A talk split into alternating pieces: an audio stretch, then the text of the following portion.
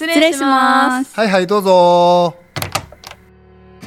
こんにちは佐藤大輔です。看護師の今川です。このシリーズでは経営学者の佐藤大輔先生が元祖経営学シリーズに日常的な具体例を交えてより深く詳しく解説していきます。ということで、はい。前回と同様はい本日国枝さんお休みなので。そうなんですよね。はい。は人で頑張ってはい。行きまますすのでよろしくお願いします。はい。今回は経営するとはということでお話しいただけるということですが、はい。そうなんです。まあなんかねそもそも論みたいなね話になってきましたが はい。このシリーズね、まあ、経営とかあと経営学について考えるシリーズとしてね皆さんに何かこう役に立つような話を噛み砕いてしたいなと思ってるんですが、はい、その話をする上でそもそも経営って何かって意外と考えると深いんですよね。でその経営っていうのを、まあ、こういうものとして、まあ、定義しておきましょうねっていうのをきっちり置くことではい、特にね経営学っていうのを後々に説明していくんですがうん。とっても分かりやすくなるんですよこれを考えるだけで。え。ー例えば経営学ってちょっと結論先取りっていうかね予習になっちゃうんですけど、はい、い、ろんな理論あると思いますねマーケティング論とかうん。会計学とか。うん。すごいいっぱいあるじゃないですか。はい、ありますね。で大学でねそのカリキュラムを組む上でも授業ってすごくたくさんあって、はい、例えば経済学部ってなんだかんだ言って経済学なので、はい、経済学系の授業しか当たり前ですけどないんですよ当たり前ですよね、はい、はいだけど経営学の学部の授業って、うん社会学系も組織論系も会計学も会計学って経済学系ですけどね、心理学系もあるしあね。本当にいろいろあって、はいなんでこんないろいろあるのって謎なんですよね。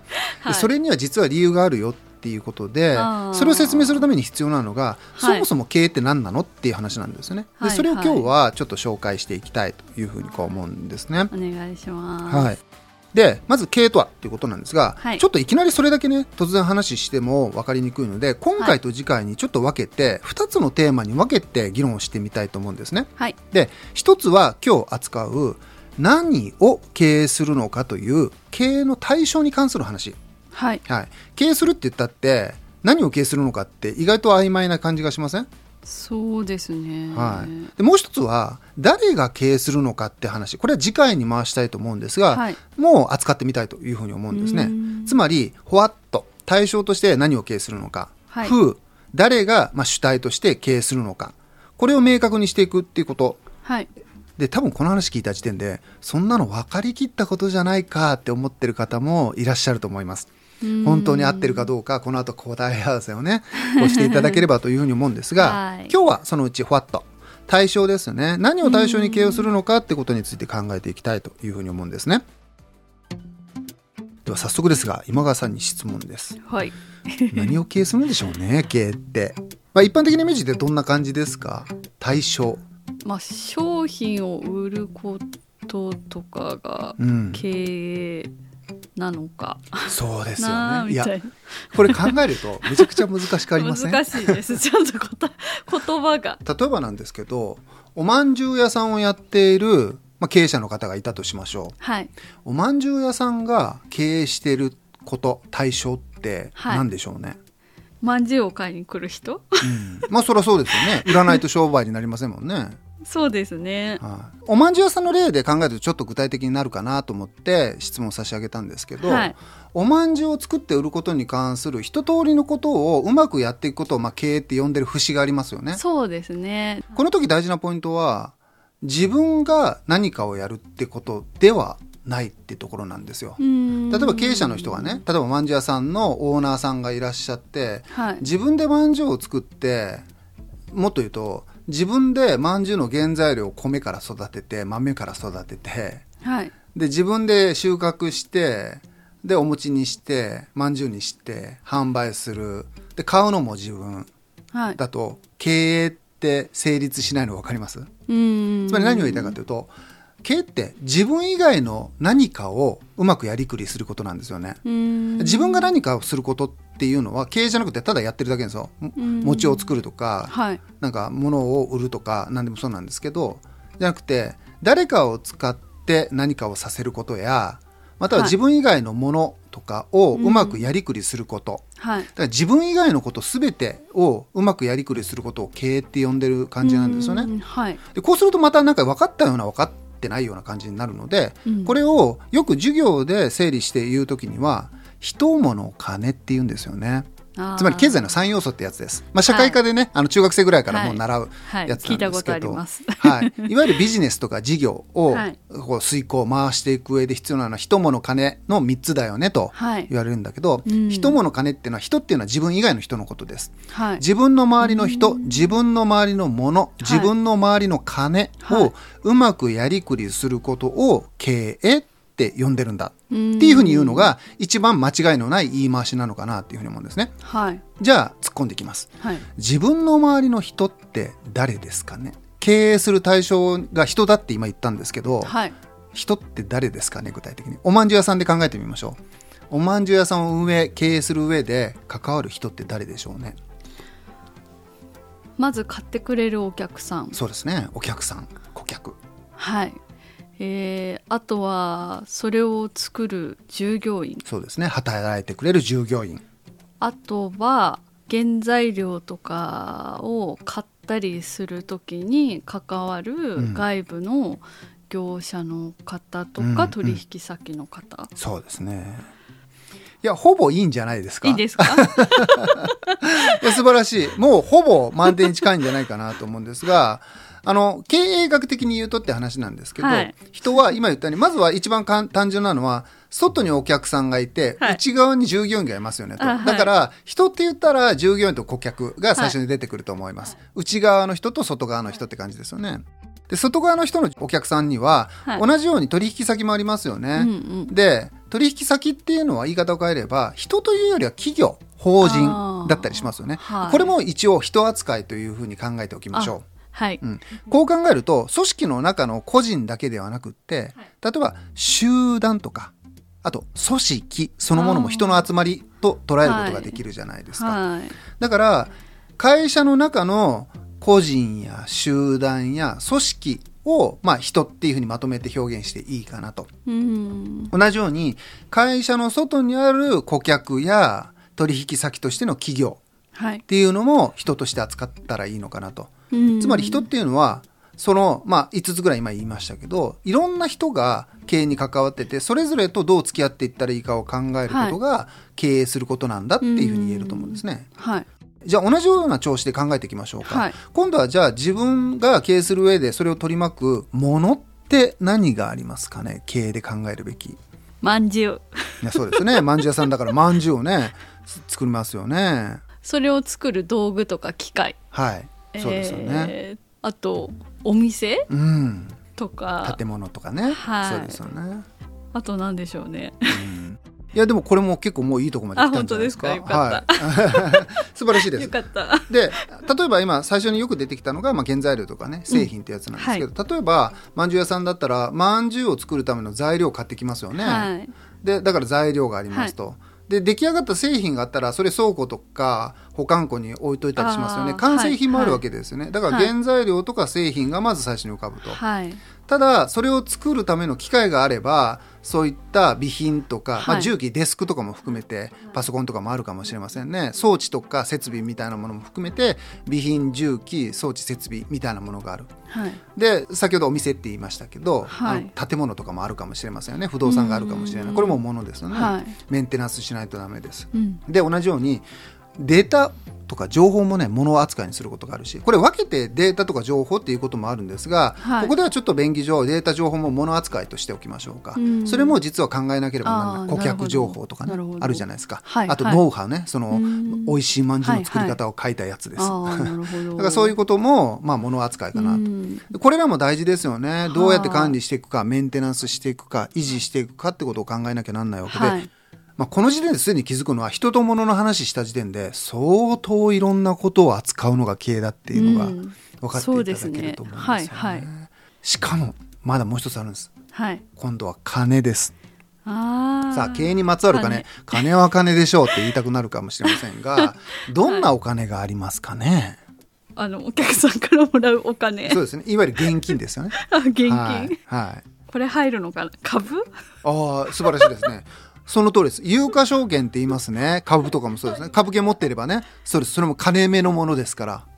あと何あるんでしょう。あ銀行に預けてるお金とか。ああもうほぼ完璧ですね。本当ですか？預金です、はい、銀行に預けてると現金としてはないけど通帳に数字が残ってますよね。これもお金ですよね、うんだからお金に当たるわけですよね。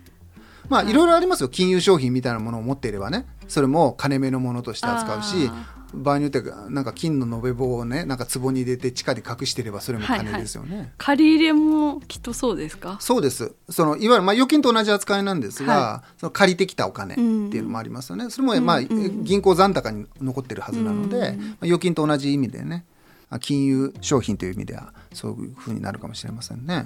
ということで金も出てきました。現金預金有価証券、まあ、こういったものも金なんだと。はいさてもうさっきも少し言いましたけど、はい。こんだけのことを経営者は考えなければならない。わあ大変。そりゃ大変ですよね。めちゃくちゃ大変です。っていう感じなんです。はいまあ、一物金を雑多に今並べてみたんですけど、これまあ全部考えるの大変だねが分かったところで、はい。大変だねで終わってもしょうがないのでうん。ちょっと整理したいですよね。はい。経営者の頭の中どうなってるのか。うん。実は一物金を考えることをいろいろ毎日やってるんだけどはい。少なくともこれってね大きく2つに分類できると思うんです。うん。一つは会社の中にある一物金と、はい。もう一つは会社の外にある一物金はい。に分けられると思うんですよ。はい。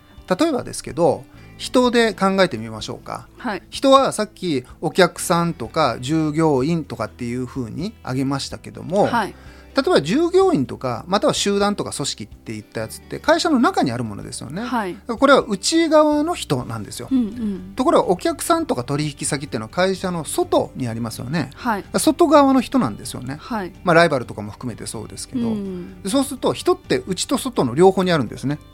はいあ経営者は内側の人をどう扱うかということと、はい。外側にいるお客さんとしての人をどう扱うかっていうことの2方向の人の扱い方を考えているというふうに整理することがおそらくできると思うんです。はい同様にじゃあ今度は物でいきますね。はい物も内とそ外に分けることできると思うんです。内側にあるものはもちろん原材料とか出来上がった製品が倉庫に積み上がっていればそうだしはい建物とか重機とかねそういうものもあるかもしれません。はい同時にじゃあ外にあるものって何かっていうと例えばはい取引先から納入してもらう予定の原材料ってあると思うんですよん。はい外のものをどう扱うかっていうのは原材料をどうやって取引で持ってくるかって話なんですよね。はい例えばサプライヤーさんがいたとしてもお金はどうしても売ってくれないこととかあるかもしれないじゃないですか。はいそうすると安定的に原材料を手に入れる、まあ、最近で言うと自動車の半導体みたいなもんでしょうか、はい。そういうものを安定的に手に入れるってことも経営者は考えなきゃなんないわけでうん。外からどうやって物を持ってくるかを考えることつまり外のものをどうやって扱うかってことも考えてるわけですね。はい。だから外にも物があるとういうことになるわけです。同様に金もそうなんですはい。会社の金庫の中にお金があったりすると、はい。それは自分とこの会社のお金だし、はい。預金だって現金は銀行にあるかもしれないけど一応会社の中にあるお金として考えることができるかもしれない。けど、例えばですよ。はい。新しい工場を出したいんだよねと。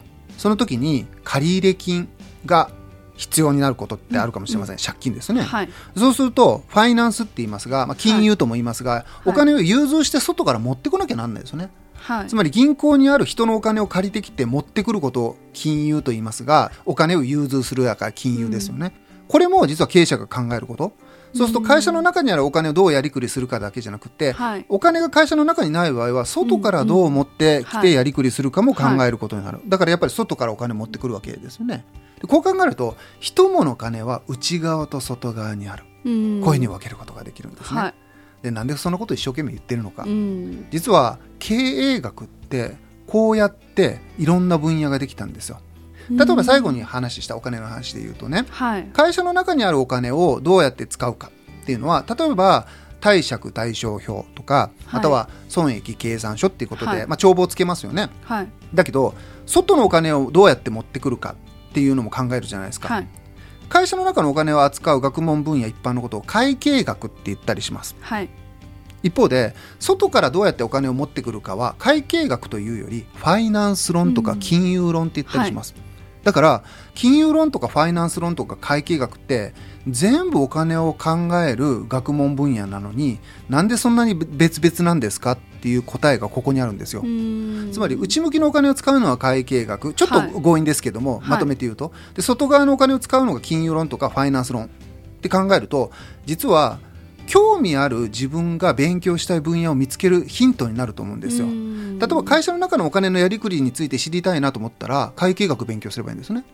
会社の中にはないお金を外からどうやって持ってくるかを勉強したいなと思ったらファイナンス論を勉強すればいいんですよね。はい、という感じなんです。同じ調子で物に関して言うと、うん、会社の中のものをどう扱うかっていうのはやっぱり生産工学だったりとか、はい、そういったいわゆる工場の運営みたいな話の勉強、うん、生産系ですよねのはい、その勉強すればいいってことになるし外のものを扱うっていうのは例えば原材料とかサプライヤーさんが持ってくるものですからサプライチェーンマネジメントって言いますけど、はい、いわゆる戦略論ってやつなんです、うんうん、経営戦略論がそれを扱う分野としてあるわけですよね。人はもっとてきめんです。会社の中の人をどう扱うかは例えば人的資源とかあと経営管理とか、マネジメント論って呼ばれる分野はそれですよね、はい、会社の外の人を扱うのはマーケティング論ですよね。お客さんにどうアプローチするかですから、はい。はい、こう考えるといろんな分野が多岐にわたっている理由がこれで分かってもらえたと思うんです。人物金って最初に言ったように経営学はすごくたくさんのことを考えなきゃなんないんです、だから経営って言ったって一言で言えないんだよねとだから実はそれに合わせて経営学っていう分野はいろんな理論分野を開発してきたんですね。だから多岐にわたる理論がたくさんあるんです。はい、でそれでわけわかんないっていうふうになりやすいんだけど今の例で言うと、うん、自分が知りたいのが内向きの人物金なのか外向きの人物金の問題なのかを明確にすれば、はい、例えば先ほど言ったように内向きの人のことに興味あるんだったら経営管理勉強すればいいし、うん、会社の外のお客さんに興味あるんだったらマーケティングを勉強すればいいしっていうようにうまくこう役割分担というかね分野分けされてるんですよね。うんなので実は内外に分けるっていう考え方とか人物金で考えるという経営の捉え方っていうのは、はい、経営学を学ぶ上での基礎になるっていうふうにこう理解していただきたいんですね。このポッドキャストをねお聞きのリスナーの皆さんも、はい、多分ご自身の実践の中でこれに困ってるんだよねっていうのはあると思うんです。うんうん、例えば多くの人は多分人をどうやって扱ってい行ったらいいかってことに気になっててそれも部下とか上司なんだっていう場合は、経営管理とかマネジメントの勉強すればいい。逆に言うとお客さんにどうやってアプローチしたらいいかなはマーケティング論を勉強すればいいみたいにこう考えることができるんですよね。はい。はい、その学びの戦略をまあ考えていく上でも、まあ、役に立つ分類分けという感じで理解していただければ今日のところは OK なのかなと、まあ、そんな話をしたくって今日のセッションをお話ししてきました。はい、いかがだったでしょうか？なんか人のところは特に組織の中のそのマネジメント的な人の関わりって自分の属しているコミュニティのところの悩みを解決するための、その理論っていうのはなんか似てる気がするなってちょっと思ってました、はい、いやなんかそれとっても大切っていうかね。その通りだと思います。例えばこれ会社をね家庭っていうふうに置き換えると、うん、家庭の中の人はもちろん家族ですよね。外の人はご近所さんとか、はい、コミュニティの町内会の人とかね、はい、PTA で知り合ったお父さんお母さんとか、友達のお父さんお母さんとか、はい。はい、まあ、そういうことになりますよね。はい、で同じように、えっと、物でいうと家の中にはもちろん物いろいろありますよね。だけど同様に外から物を買ってきたりするじゃないですか、はい、例えば家財道具としてね必要なものを外のお店から買ってくるっていうのは買い物って言いますけども、はい、それも外から物をどうやって持ってくるかっていう話ですよね、はい、企業ではサプライチェーンマネジメントっていうけどこれ家庭で言うと単なる買い物ですよね。スーパーで買い物をする、はい、ニトリで家具買ってくる同じことですよね、はい、これも実は物を扱うっていうことだしトイレットペーパー無駄にするんじゃないよとかね家財道具は大切な使いましょうね、みたいなことも実は家庭の中の家のものをどうするかっていう話ですよね。お金だってそうじゃないですか、はい、自分のね家計の中にあるその給料としてもらうお金だけではなくって、例えば学士ローンを組むとか、うんうんうん、家のローンを組むとか自動車ローンを組むっていうのも、はいはい、これファイナンスの話ですよね、僕たちは実は日常的に人物金を内外でやっぱ使ってるわけですよね。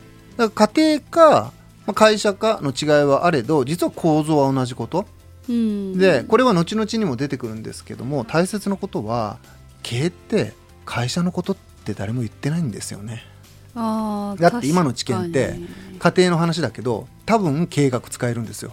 やそうですよね、はい。家庭だけじゃなくって、はい。その例えば部活だったり、はい。ボランティアだったり、うん。草野球チームだったりとか例えばですけど。その枠組みがあってその中と外にね考えていけば、例えば部活動の中でも人と人のトラブルとかもあってうん困ったり、はい。あの部長になった時に多分ですごくチームまとめるの困ったりっていうことを考えると、経営学で組織の内側の人のマネジメントとか組織心理学の話ってすごく問題解決に使えるなっていうのは聞いててすごく思いました。